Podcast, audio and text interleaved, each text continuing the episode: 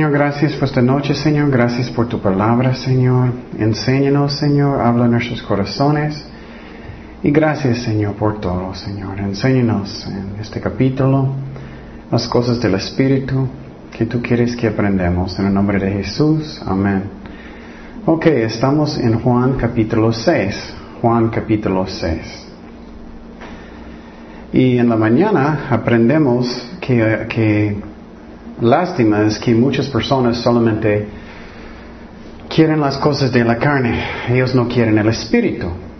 Y lo que vamos a aprender ahorita es que ah, lo mismo, pero vamos a mirar todo el capítulo y poquitos más temas. Y ah, en este capítulo, el tema de, más de todo es que Jesús es el pan del cielo, que descendió del cielo. Y otro tema en este capítulo es que la carne no sirve para nada. Y entonces vamos a empezar con un versículo que es un clave de este capítulo, que es versículo 63. Jesús dijo, el Espíritu es el que da vida, la carne para nada aprovecha. Las palabras que yo os he hablado son espíritu y son vida. Entonces Jesús está diciendo que la carne no sirve para nada, la carne para nada aprovecha. Y entonces Jesús en este capítulo también está enseñando que Él es el, um, es el pan que desciende del cielo. Y entonces Jesús va a mostrar diferentes cosas en este capítulo. Uno es que es su poder, el poder, el poder del Espíritu en contra del poder de la carne. Y Él va a mostrar cómo la carne no sirve para nada.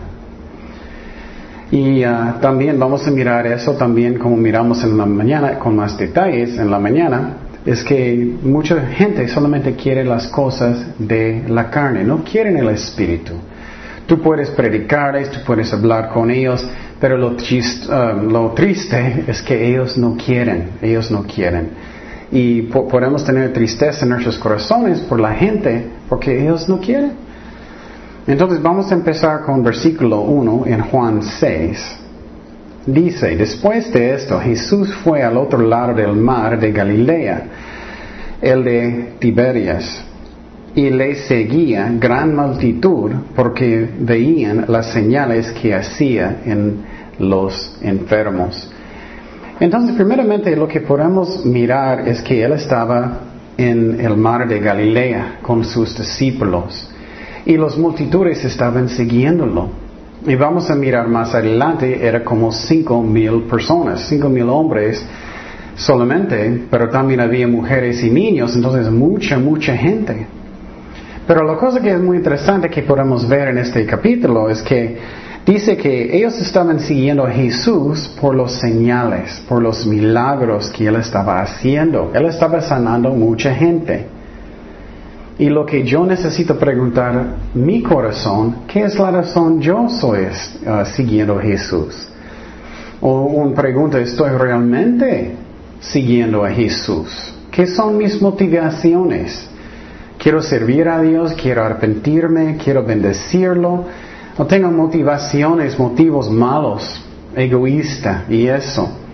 Y la gente, vamos a mirar, la mayoría, mayoría eran egoístas. Ellos estaban siguiendo a Jesucristo, vamos a mirar por la carne. Más adelante, solamente por la comida. Y es muy interesante de pensar en eso. ¿Por qué personas siguen a diferentes personas? ¿Y por qué personas siguen a Jesucristo? Y hay muchas motivaciones, motivos.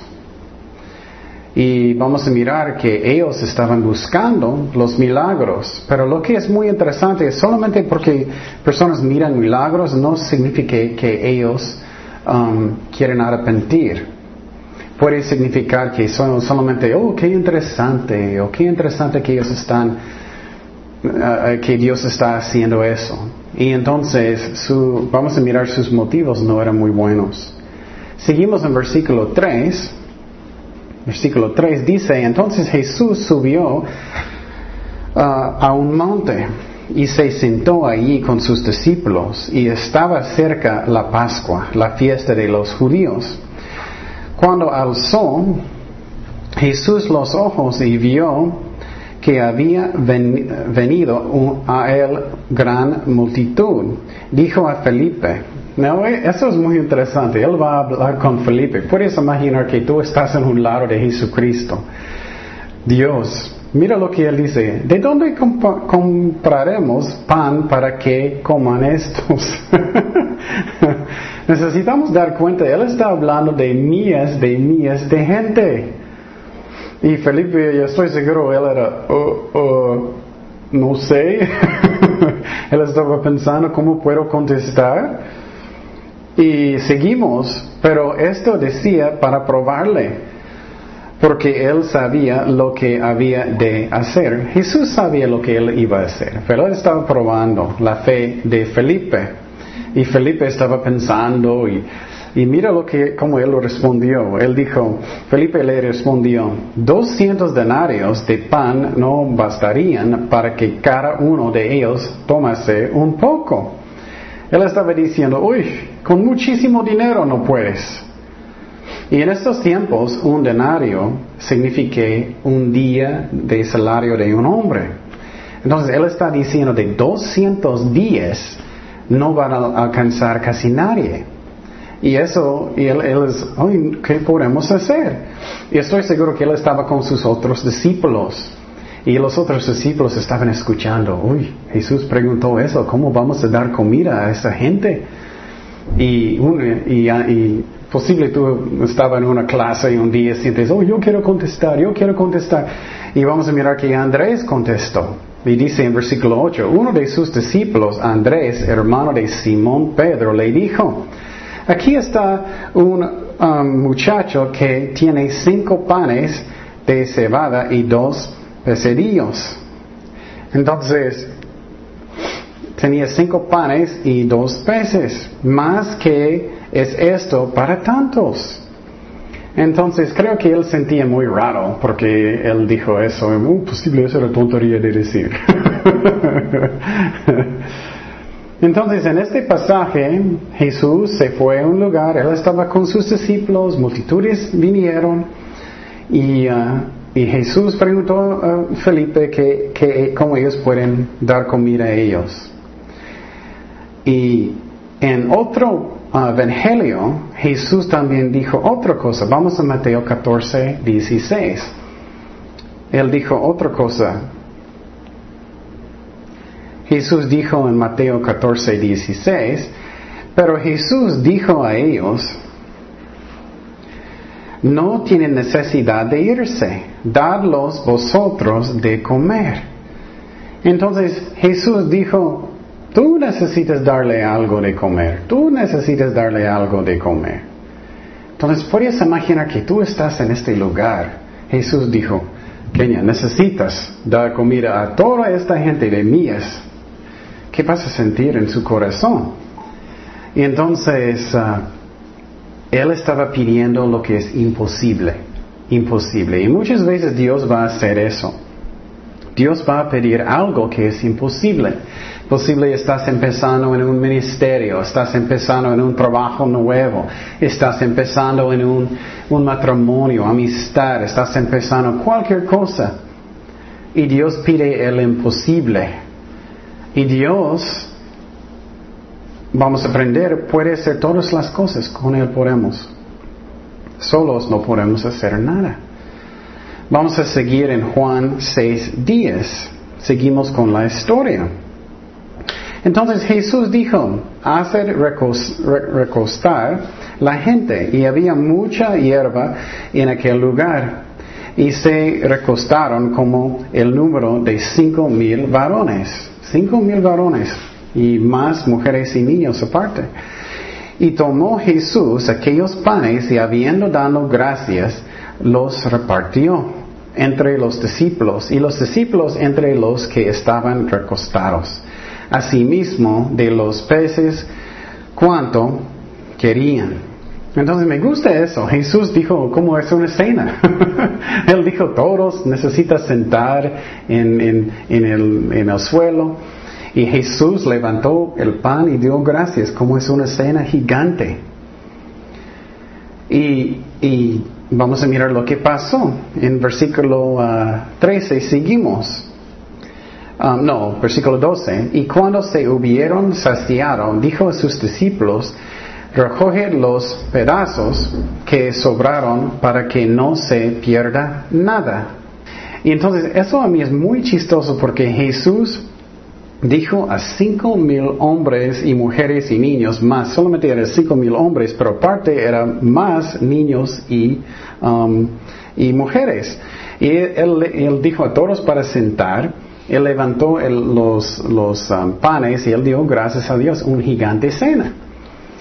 Y entonces lo que pasó es que ellos estaban dando la, la canasta a todos pero lo que estaba en mi corazón cuando yo estaba leyéndolo es que Él no hizo un gigante uh, montón de uh, panes primero.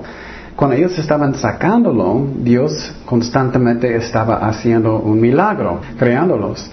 Y entonces, puedes imaginar tanta gente y entonces lo que pasó, o seguimos, bueno, en uh, versículo 14, aquellos hombres entonces, veniendo la señal que Jesús había hecho, dijeron, este verdaderamente es el profeta que había de venir al mundo.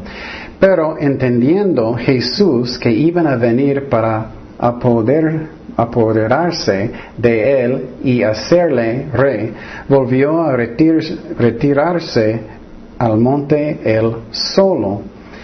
Entonces, lo que estamos mirando es que Jesús muchas veces van a preguntarnos hacer lo que es imposible.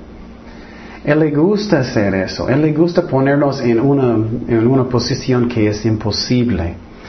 Entonces Jesús dijo a, a, Felipe, tú necesitas darle pan, tú necesitas darle pan. Y, uh, y él era, oh, pero no tenemos casi nada de dinero. Y mira lo que hizo Jesucristo. Él hizo el imposible. Pero lo que vamos a mirar es que mucha gente solamente está buscando a Jesús por lo que es de la carne, no es del espíritu. Muchos van a la iglesia solamente porque les gustan la gente, o ellos quieren algo de hacer, o posible ellos solamente quieren un favor de Dios. Y claro, Dios quiere ayudarnos con cosas. Pero mucha gente solamente vienen porque, ay, ayúdame Señor, y después ya no van con Dios, ya no más. Gracias Señor, ya me voy. Eso pasa mucho. Y entonces muchas veces Dios va a decirnos, como Él dijo a Felipe, tú necesitas darle algo de comer. Y puedes imaginar que Jesús está diciendo eso a ti. Ok, yo necesito dar cinco mil hombres y también mujeres y niños pan, ¿cómo puedo hacer eso? Y muchas veces Dios va a decir, quiero que tú tomes un paso de fe. Toma un paso de fe para ver lo que Dios puede hacer. Y Dios le gusta hacer eso. Y muchas veces necesitamos hacer eso. Por ejemplo, cuando yo, cuando Dios me dijo que yo necesito salir de, mi trabajo en el otro lado um, para ser un misionero, era un paso de fe. Y muchas veces sientes, uy, no sé si quiero hacer eso. no sé si quiero hacer ese paso de fe, empezar un ministerio, empezar un trabajo, o matrimonio, o amistad, o lo que sea. Pero Dios, lo interesante es que cuando Dios habla a su corazón, hazlo. Toma el paso de fe y Dios va a darle el poder.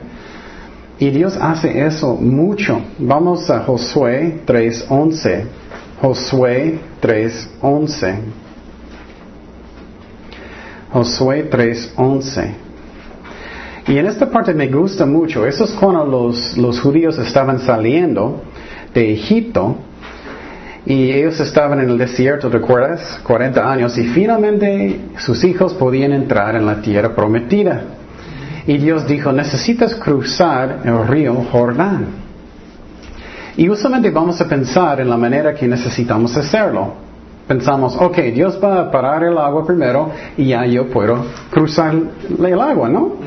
Pero Dios dijo no. Él dijo, necesitas poner su pie primero y voy a parar el agua. Vamos a mirar eso. He aquí, el arca del pacto del Señor de toda la tierra pasará delante de vosotros en medio del Jordán. Toman pues ahora doce hombres de las tribus de Israel, uno de cada tribu. Y cuando las plantas de los pies de los sacerdotes que llevan el, arca de Jehová, Señor de toda la tierra, se asienten en las aguas del Jordán. Las aguas del Jordán se dividirán porque las aguas que vienen de arriba se detendrán en un montón. Y aconteció cuando partió el pueblo de sus tiendas para pasar el Jordán, con los sacerdotes delante del pueblo llevando el arca del pacto. Cuando los que llevaban el, arca entraron en el Jordán, mira, cuando ellos entraron en el Jordán y los pies de los sacerdotes que llevaban el arca fueran mojados, mira, ya están mojados. El Jordán es un río que es grande en algunas partes, es grande y Dios necesitaba pararlo. Pero mira, eso es un paso de fe. Estaba mojado. Puedes pensar, uy, ¿puedo hacer eso o no? 16, um, ¿dónde estaba yo? Las aguas que venían de arriba se detuvieron como en un montón bien lejos de la ciudad de Adán, que está al lado de Saratán y las que descendían al mar de Rabá, al mar salado, y acabaron y fueron divididas, y el pueblo pasó en dirección de Jericó. Mas los sacerdotes que llevaban el arca del pacto de Jehová estuvieron en seco, firmes en medio de Jordán, hasta que todo el pueblo hubo acabado de pasar el Jordán y todo Israel pasó en seco. Entonces muchas veces pensamos antes, hoy antes necesito tener todo. Antes de tomar un paso de fe, necesito tener todo. Pero muchas veces Dios no quiere eso. Muchas veces Él dice, no, tienes que ir y confiar en mí de hacerlo. Y claro, necesitamos escuchar la voz de Dios y no hace tonterías. Muchas veces, oh, voy, voy a renunciar a mi trabajo y hacer todo y es como ellos no están orando y buscando a Dios bien y puede causar muchos problemas. Pero muchas veces Dios dice, no, necesitas tomar el paso de fe. Puedes imaginar eso, estás con todo el pueblo de Israel, aquí está el río de Jordán, grandote, y ellos están listos para entrar y todavía no está dividido, mojaron sus pies y de repente, boom, Dios hizo la obra. Entonces muchas veces Dios dice que necesitamos tomar un paso de fe hasta que Él va a hacer lo que es imposible. y Él hizo eso con Felipe, con una multitud de gente. Y Él dijo, tú necesitas darle pan. Y yo voy a pensar, uy, ¿yo?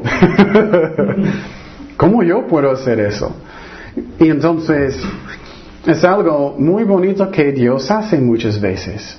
Pero lo que vamos a mirar, lo triste es que ellos solamente estaban buscando por comida. Más adelante vamos a mirar eso. Y entonces, um, ellos solamente estaban buscando lo que es físico, no espiritual. No todos, pero la mayoría. Y entonces también dice aquí que la gente en este momento quería forzar que Jesús va a ser el rey en este momento, pero no era el tiempo de Dios. Ellos estaban mirando, oh, Él hizo muchos milagros, Él hizo muchos milagros, Él está alimentándonos con mucha comida yo quiero que Él es el rey. Pero todavía no, todavía no. En el tiempo, ¿cuándo era el tiempo cuando Jesús, cuando ellos proclamaron que Jesús era el rey? ¿Recuerdas cuando Él entró en qué? ¿Arriba de qué? Burro. Un burro. Y todos estaban alabando, ¿no? A Dios. Eso era el momento. Entonces Dios tiene su tiempo su tiempo para hacer cada obra. No era su tiempo todavía y las personas estaban tratando de hacer Jesús el rey, pero todavía no, todavía no. En su tiempo solamente. Seguimos en versículo 16, eso me encanta esta parte. 16 de capítulo 6 uh, de Juan.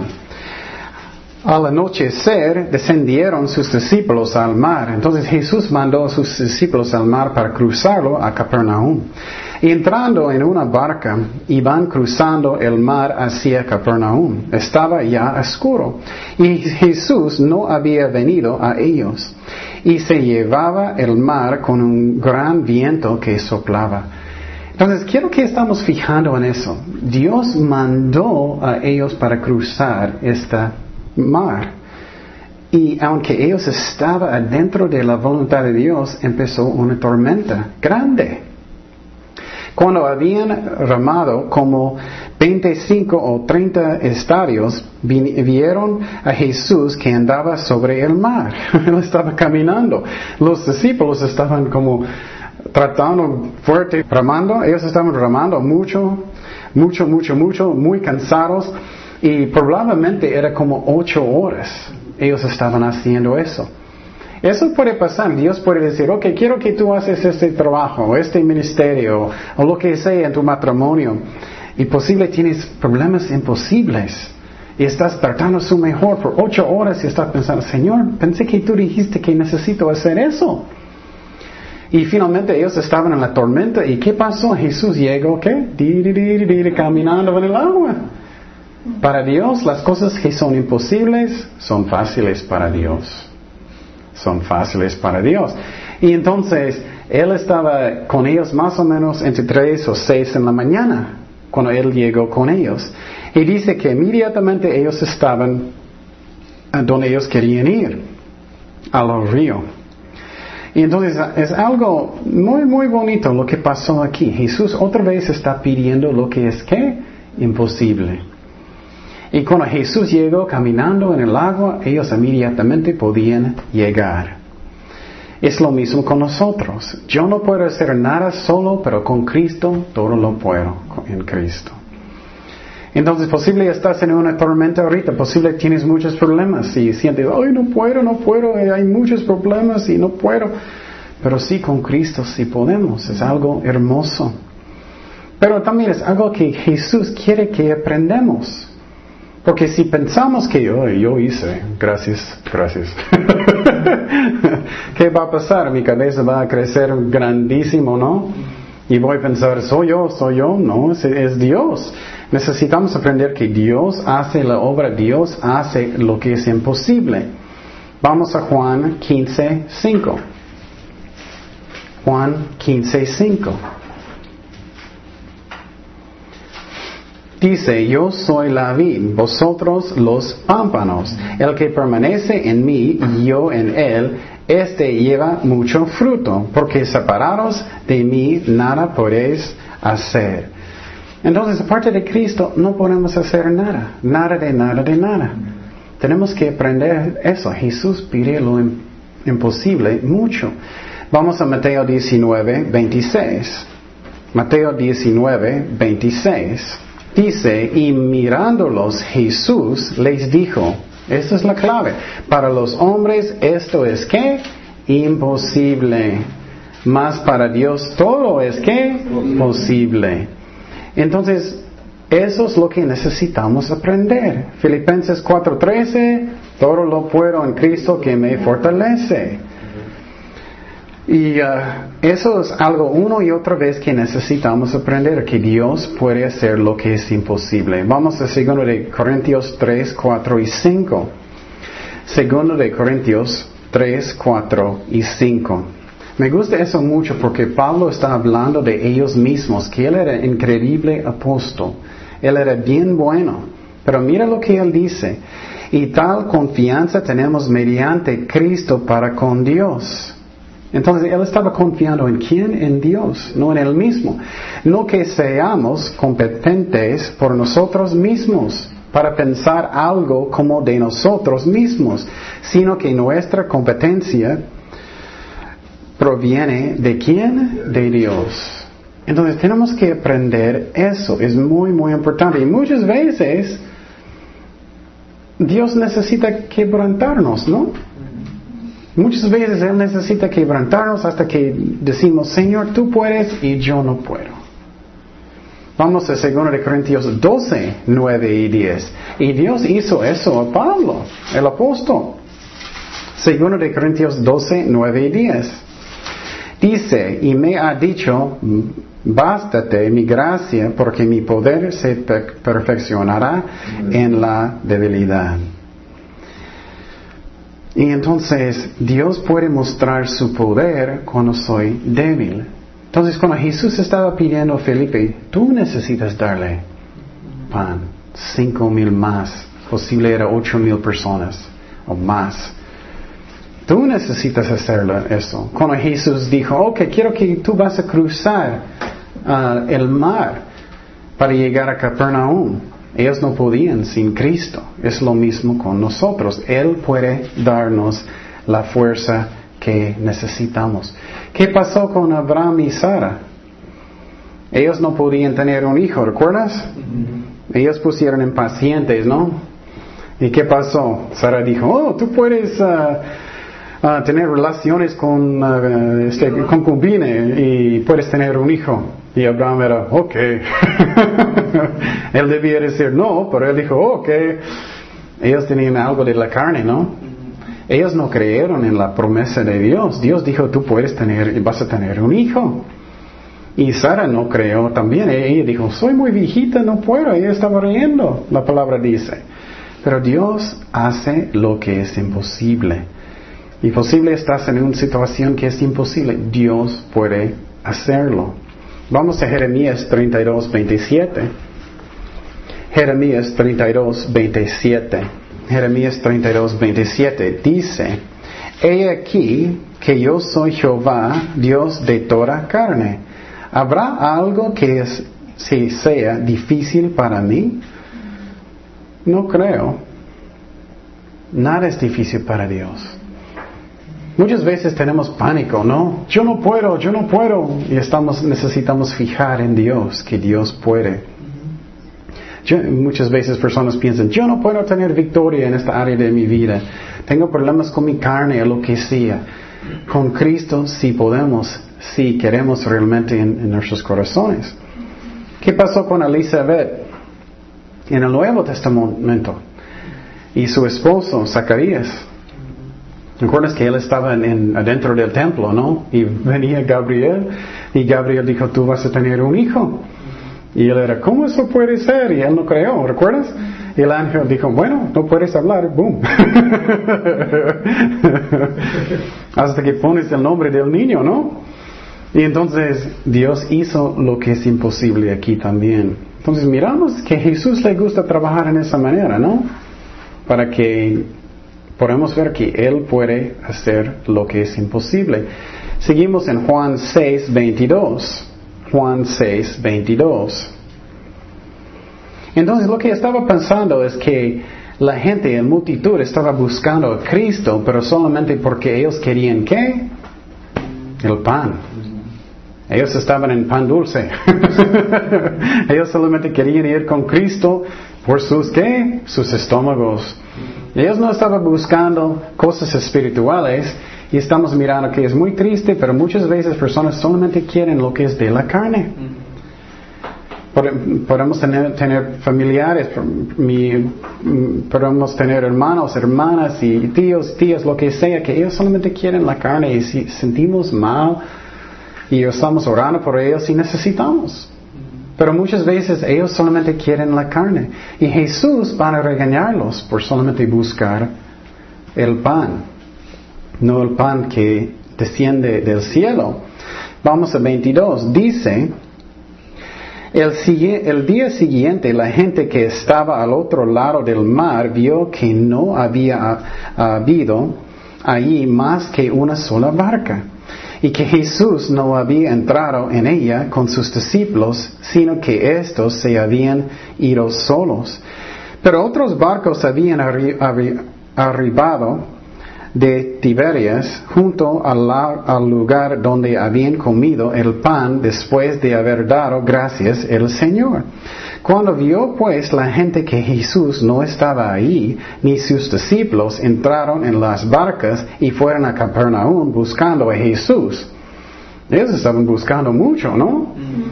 Qué lástima no es por cosas espirituales. Es que hoy quiero más pan y quiero más pescado. Y entonces, um, y hallándolo al otro lado del mar, le dijeron, Rabbi, ¿cuándo llegaste acá?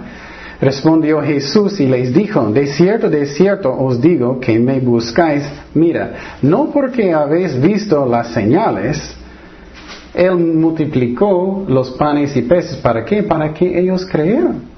Y Él dijo, él dijo sino por con, comisteis el pan y os saciasteis.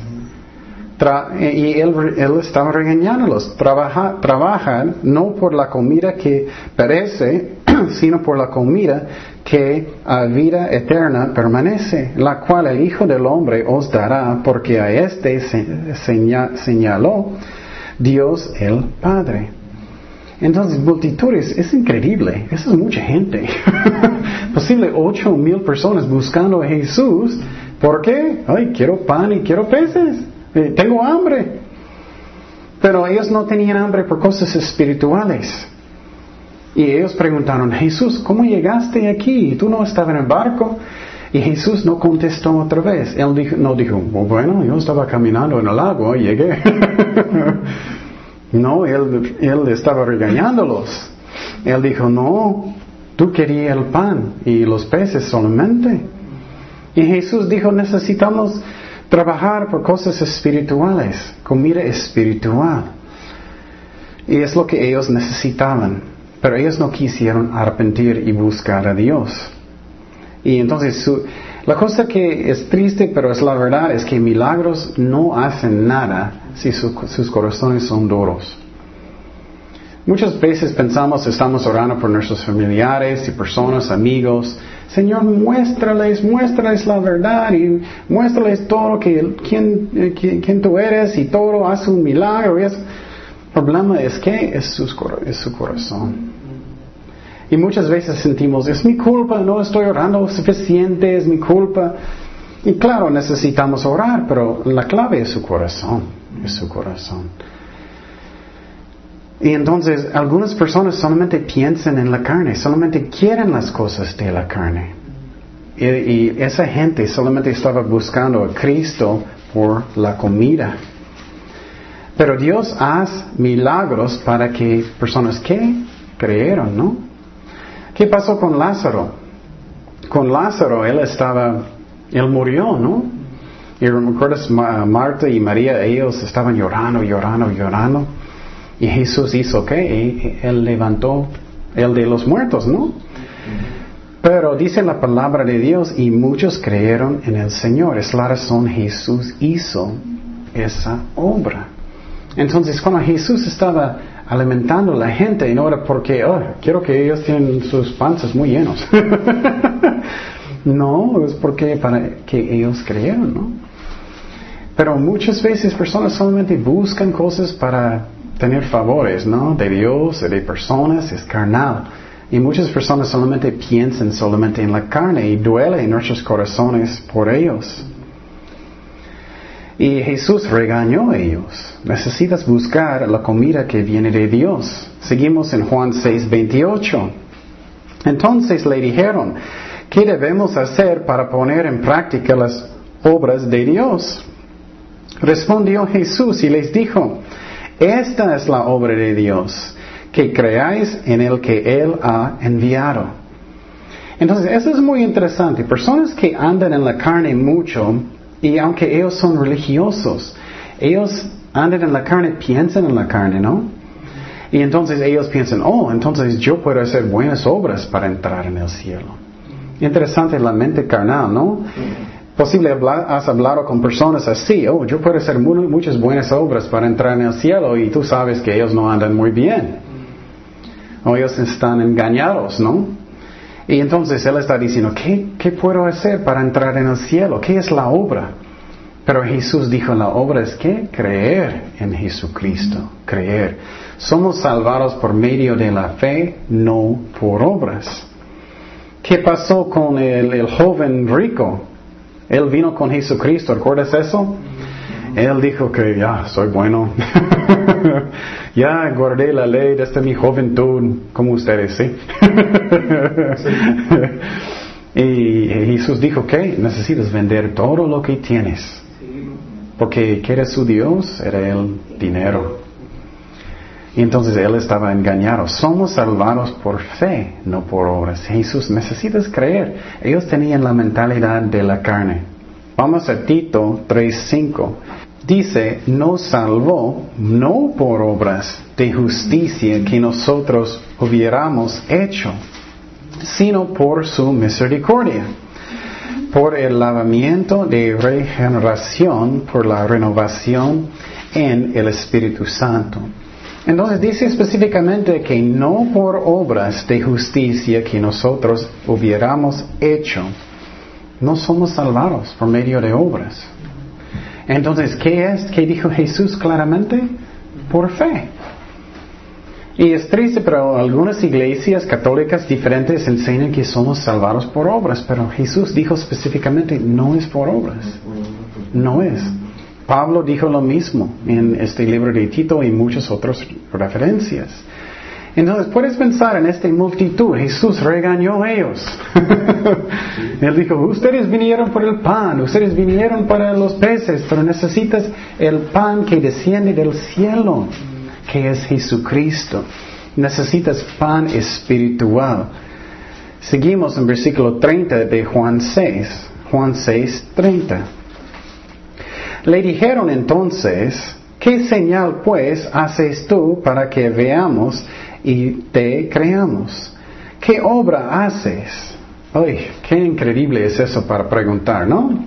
Eso, son, eso es casi burlando de Dios. Porque Él ya alimentó más que posible ocho mil personas con, con dos panes y cinco peces. Sí.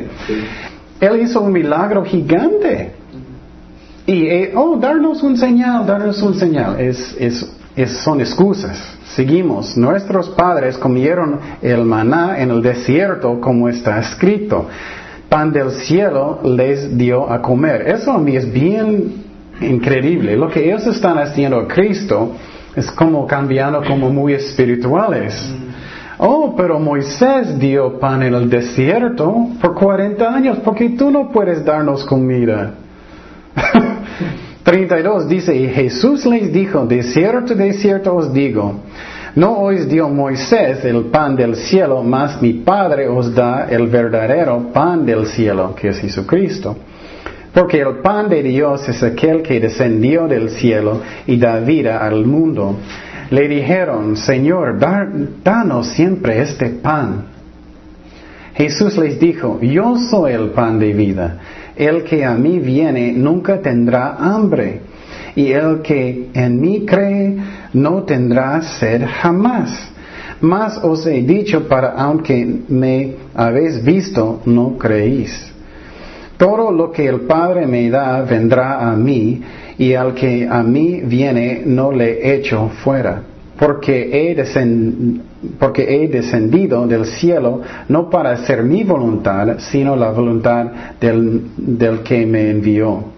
Y esta es la voluntad del Padre, que Él me envió, que todo lo que me diere no pierda yo nada, sino que yo resucité en el día postrero. Y esta es la voluntad del que me ha enviado que todo aquel que ve al Hijo y cree en Él tenga vida eterna y yo le resucitaré el día postrero. Entonces esa gente otra vez solamente estaba interesados en la carne, en comida. Y Jesús está diciendo, hay una comida que tú necesitas, comida espiritual. Pero lo triste es que mucha gente no quiere comida espiritual, ¿no? Estoy seguro que, seguro que ustedes han compartido Jesús con alguien. Ellos son, ya, ya, ya, está bien para ti. ya, ya, ya, estoy bien. Ah, ¿Quieres comer? Ellos no quieren. Pero es triste también, duele el corazón cuando miramos que personas no quieren las cosas de Dios. Y, y personas dan excusas, ¿no? Oh, yo tengo dudas intelectuales. Eso no es cierto. Ellos no quieren arrepentir en sus corazones. Y muchas veces ellos van a decir excusas, como manipulando a Jesucristo, pero Moisés dio pan porque no das pan a nosotros. Ellos estaban pidiendo un señal, esos son excusas y justificaciones. Y Jesús dijo, soy el pan de vida, es lo que ustedes necesitan. Y entonces algo que es muy importante que necesitamos leer que es algo que la iglesia estaba discutiendo por siglos y siglos que no entendemos. Vamos a hablar poquito de eso. Es la doctrina de elección y, que, y la voluntad que libre, que podemos escoger a Dios. Y la verdad, la Biblia enseña a los dos. En versículo 37, 37 dice, todo lo que el Padre me da vendrá a mí. Esa es la doctrina de elección. Dios escogió a nosotros, nosotros no escogimos a Cristo. Esa es la doctrina que Dios escoge personas. Pero también dice en el mismo versículo, y al que a mí viene, no le echo fuera. Entonces todos pueden venir. Todos pueden venir a Cristo. Y sinceramente no vamos a, no podemos entender esa doctrina. Nadie puede. Ellos estaban batallando por siglos y siglos. Arminio en contra de, de Calvinista. Son doctrinas. Ellos son dos pastores que tenían diferentes. Uno creía solamente podemos decidir nosotros solos y el otro enseñó que solamente Dios escoge personas. Y la verdad, la escritura enseña a los dos. Vamos a mirar un versículo muy interesante. Vamos a Hechos 13, 48. Hechos 13, 48. La única cosa que puedo decir claramente es que todos los que quieren pueden venir y tenemos la responsabilidad de arrepentir. Pero mire este versículo, Hechos 13, 48. Dice, los gentiles oyendo esto se regocijaban y glorificaban la palabra del Señor y mire eso, es muy interesante. Y creyeron todos los que estaban ordenados para vida eterna. Qué interesante, ¿no? Y entonces la palabra de Dios sí enseña que Dios escoge personas, pero todos pueden venir con Dios. Y es algo que la iglesia estaba tratando de entender, pero no podemos. hay cosas que son más grandes que yo puedo pensar. Solamente yo sé que Dios es justo y todos pueden venir. Vamos a Romanos 8, 33. Romanos 8, 33. Dice, ¿quién acusará a los que?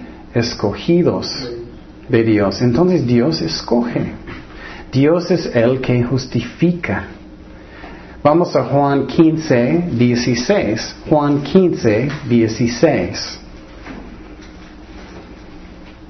Juan 15, 16 son las palabras de Jesucristo. Dice, no me elegisteis vosotros a mí, sino que yo os elegí a vosotros. Dios escogió nosotros. Y os he puesto para dar, vayáis y lleváis fruto, y vuestro fruto permanezca, para que todo lo que pidierais al Padre en mi nombre, Él os le, Él os lo dé. Entonces podemos mirar un lado de la salvación que Dios escoge. Pero también podemos escoger nosotros. Vamos a Juan 3, 19. Miramos eso algunas semanas pasadas. También la palabra de Dios dice que personas no vienen a Cristo porque ellos no quieren la luz. Ellos les gustan lo malo. Dice, y esta es la condenación, que la luz vino al mundo y los hombres amaron más las tinieblas que la luz, porque sus obras eran qué? Malas. Porque todo aquel que hace lo malo aborrece la luz y no viene a la luz. ¿Qué es la razón? Ellos no vienen por lo malo, ellos le gustan. Para que sus obras no sean reprendidas, mas el que practica la verdad viene a la luz para que sea manifestado que sus obras son hechas en Dios. Entonces podemos ver que tenemos la responsabilidad y podemos venir a Cristo, pero muchos no van a querer. Vamos a Mateo 23, 37. Mateo 23, 37. Esa es la parte cuando Jesús estaba llorando. Él estaba llorando por Jerusalén, porque ellos no quisieron arrepentir. Dice, Jerusalén, Jerusalén, que matas a los profetas y apedreas a los que te son enviados. ¿Cuántas veces quise juntar a tus hijos, como la gallina junta sus polluelos debajo de las alas, y no que quisiste. Entonces podemos ver que todos pueden venir. Vamos a Hechos 2.21. Hechos 2.21. Hechos 2.21. Dice, y todo aquel que invocaré el nombre del Señor será salvo. ¿Cuánto? Todo. Todos pueden venir. Todos pueden venir. Ok, vamos a primero de Timoteo 2, 3 y 4. Primero de Timoteo 2, 3 y 4. Eso es muy interesante porque enseña que Dios quiere que todos son salvados. Dice, porque esto es bueno y agradable delante de Dios nuestro Salvador, el cual quiere que, que ¿cuántos? Todos los hombres sean salvos y vengan al conocimiento de la verdad. Entonces Dios quiere salvar a todos. Entonces, si todo, piénsalo lógicamente, ¿ok? Si todo depende solamente en Dios, todos van a ser salvados, ¿no? Entonces nosotros necesitamos responder del llamado de Jesucristo. Necesitamos arrepentir. Entonces Jesucristo dijo, ah, no podemos entender sinceramente. Él dijo, todos que mi, Padre dan van a venir a mí. Pero necesitamos responder. Vamos a regresar a, a Juan 6:41. Juan 6:41 y vamos a mirar cómo ellos van a reaccionar. Los, ah, la multitud y muchos de sus discípulos. Dice, murmuraban entonces de él los judíos porque había dicho, yo soy el pan que descendió del cielo. Y decían, ¿no es este Jesús el hijo de José, cuyo padre y madre nosotros conocemos? ¿Cómo pues dice este del cielo he descendido? Y, entonces ellos estaban quejando. Jesús respondió y les dijo, no moráis entre vosotros. Ninguno puede venir a mí si el Padre que me envió no le trajere. Y yo le resucitaré en el día postrero. Escrito está en los profetas y serán todos enseñados por Dios. Así que todo aquel que oyó al Padre y aprendió de él viene a mí. Y no que, no que alguno haya visto al Padre, sino que vino de Dios, está visto al Padre. De cierto, de cierto os digo, el que cree en mí tiene vida eterna. Yo soy el pan de vida. Entonces es chistoso como si piénsalo. Es que había multitud de gente, ellos quieren pan, él está diciendo, soy el pan. él está diciendo, soy el pan que ustedes necesitan. Ellos estaban pensando en sus estómagos. Versículo 49 dice, vuestros padres comieron el maná en el desierto y murieron. Este es el pan que desciende del cielo para que el que de, él come no muera. Yo soy el pan vivo que descendió del cielo. Si alguno comiere de este pan, vivirá para siempre. Y el pan que yo daré es mi carne, y la cual yo daré por la vida del mundo. Entonces los judíos contendían, contendían entre sí diciendo, ¿cómo puede éste darnos a comer su carne? Ellos todavía están pensando en sus estómagos, ¿no? Él está hablando espiritualmente. Jesús les dijo, de cierto, de cierto os digo, si no coméis la carne del Hijo del Hombre y bebéis su sangre, y no, no tenéis vida en vosotros. El que come mi carne y bebe mi sangre tiene vida eterna, y yo le resucitaré en el día postrero. Porque mi carne es verdadera comida y mi sangre es verdadera bebida. El que come mi carne y bebe mi sangre en mí permanece y yo en él. Como me envió el Padre viviente y yo vivo por el Padre sí mismo, el que me come, él también vivirá por mí. Este es el pan que descendió del cielo, no como vuestros padres comieron el maná y murieron, el que come de este pan vivirá eternamente. Estas cosas dijo en la sinagoga, enseñaron en Capernaum. Y entonces lo que podemos mirar aquí es que ellos estaban quejando, quejando que Él está diciendo que Él es el pan que desciende del cielo. Él está diciendo en efecto que soy Dios, que soy Dios. Y entonces él, dijo, oh, yo, yo conozco a tu papá, ¿cómo es posible que estás diciendo eso?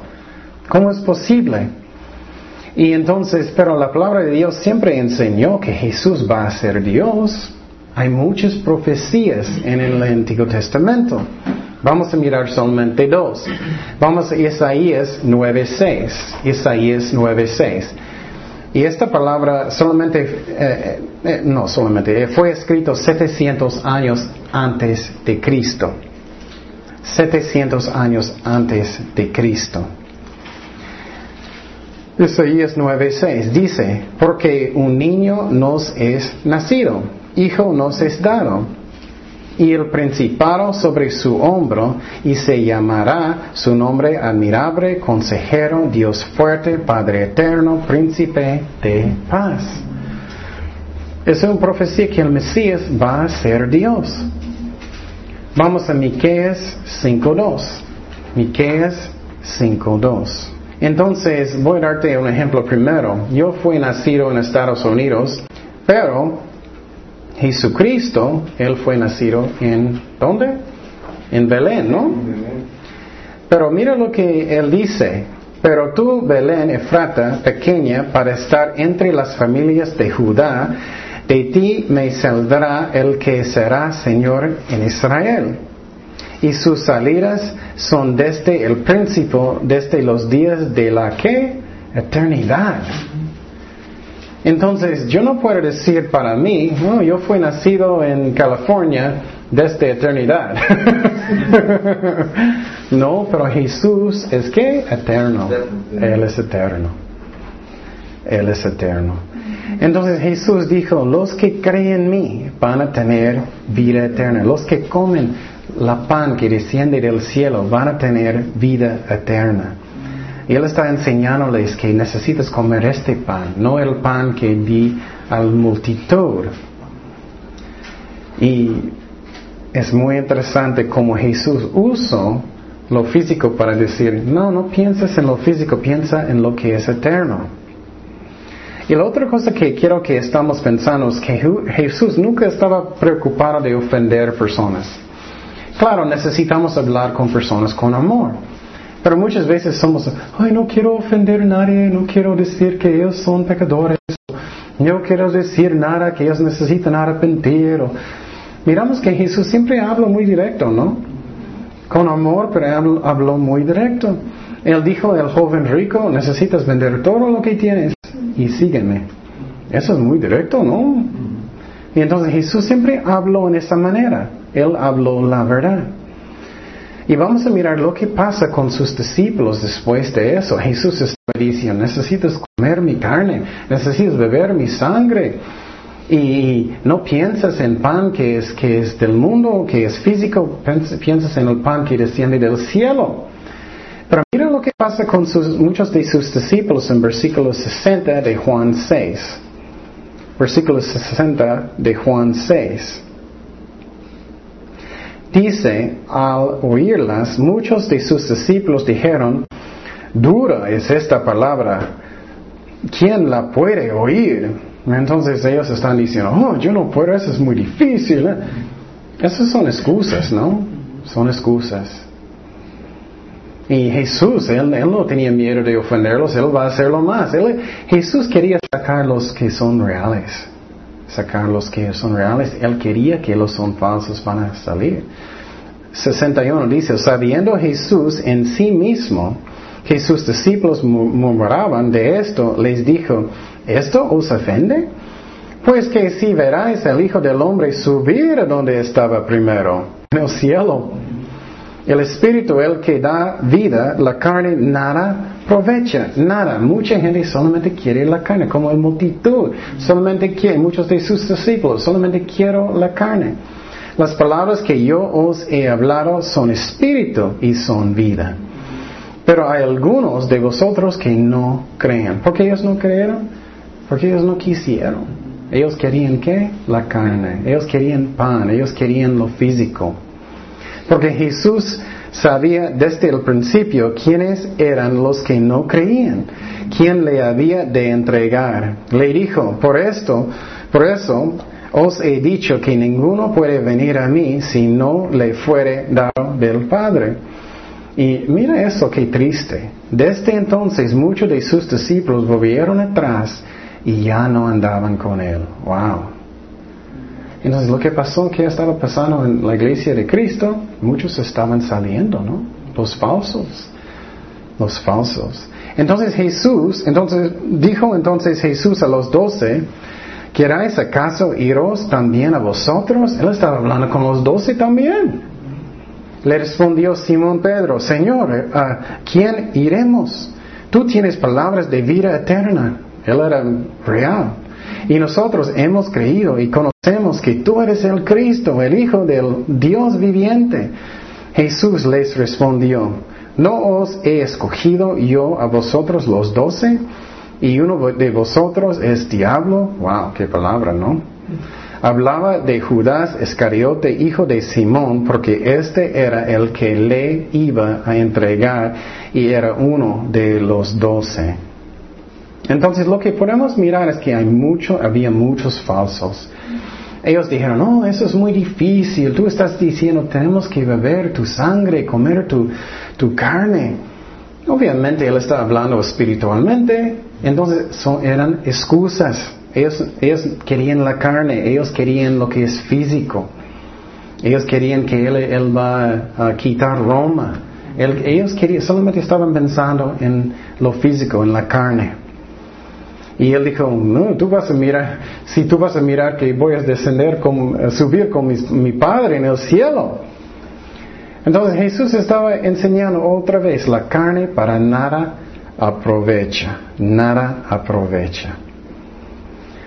Y muchos de ellos no creyeron, y ellos salieron, porque ellos no quisieron. Y lo que aprendemos en la mañana es que muchas veces personas solamente quieren la carne, ¿no? Y es triste, compartimos con familiares, compartimos con amigos, de lo que sea. Necesitamos aprender que cada momento no es el momento que Dios quiere que evangelizamos. Algunas personas van a decir, oh, cada momento es el momento. No. Jesús dijo, no debemos um, echar nuestras perlas delante de los qué? Los cerdos, los puercos. Entonces necesitamos discernir. A veces personas no quieren, ellos son, ah, soy tranquilo, me gusta mi casa, me gustan mis malas películas, me gusta eh, tomar uh, cerveza, lo que sea, me gustan mis malas cosas, ya me dejan en paz. Y en estos momentos necesitamos orar, Señor, necesito seguir o no, porque no podemos forzar personas. Podemos compartir. Jesús nunca era así. Es increíble mirarlo. Él era, ¿quieres ir también? Él nunca estaba en mucho estrés, no, nunca. Y él nunca estaba tratando de forzar personas. Claro, él regañó a ellos. Podemos hacer eso si Dios pone en su corazón, pero nunca podemos forzar personas, nunca. Y eso me encanta, sinceramente, porque ya no tengo presión. Yo puedo compartir con amor y Espíritu Santo van a hacer la obra, yo no puedo forzar a nadie. No es que soy tan elocuente, soy tan bueno, no es eso. Es su corazón, ¿no? Es su corazón. Y lo que pasa es, también necesitamos dar cuenta que en muchas iglesias están llenos de incrédulos. Y la razón es porque algunas iglesias, ellos son como un show. Especialmente las iglesias que enseñan prosperidad y todos van a ser sanos, todos van a ser ricos y eso. Ay, eso va a traer mucha gente, ¿no? Mucho, mucho. Hay iglesias en otro lado que enseñan eso y hay un libro que es muy popular que enseña eso. Oh, ese es tu día. ¿Eso es tu día? No, debe ser día de quién? De Dios. y entonces necesitamos pensar que cómo estamos manejando las cosas. ¿Queremos atraer a la gente espiritualmente o con la carne?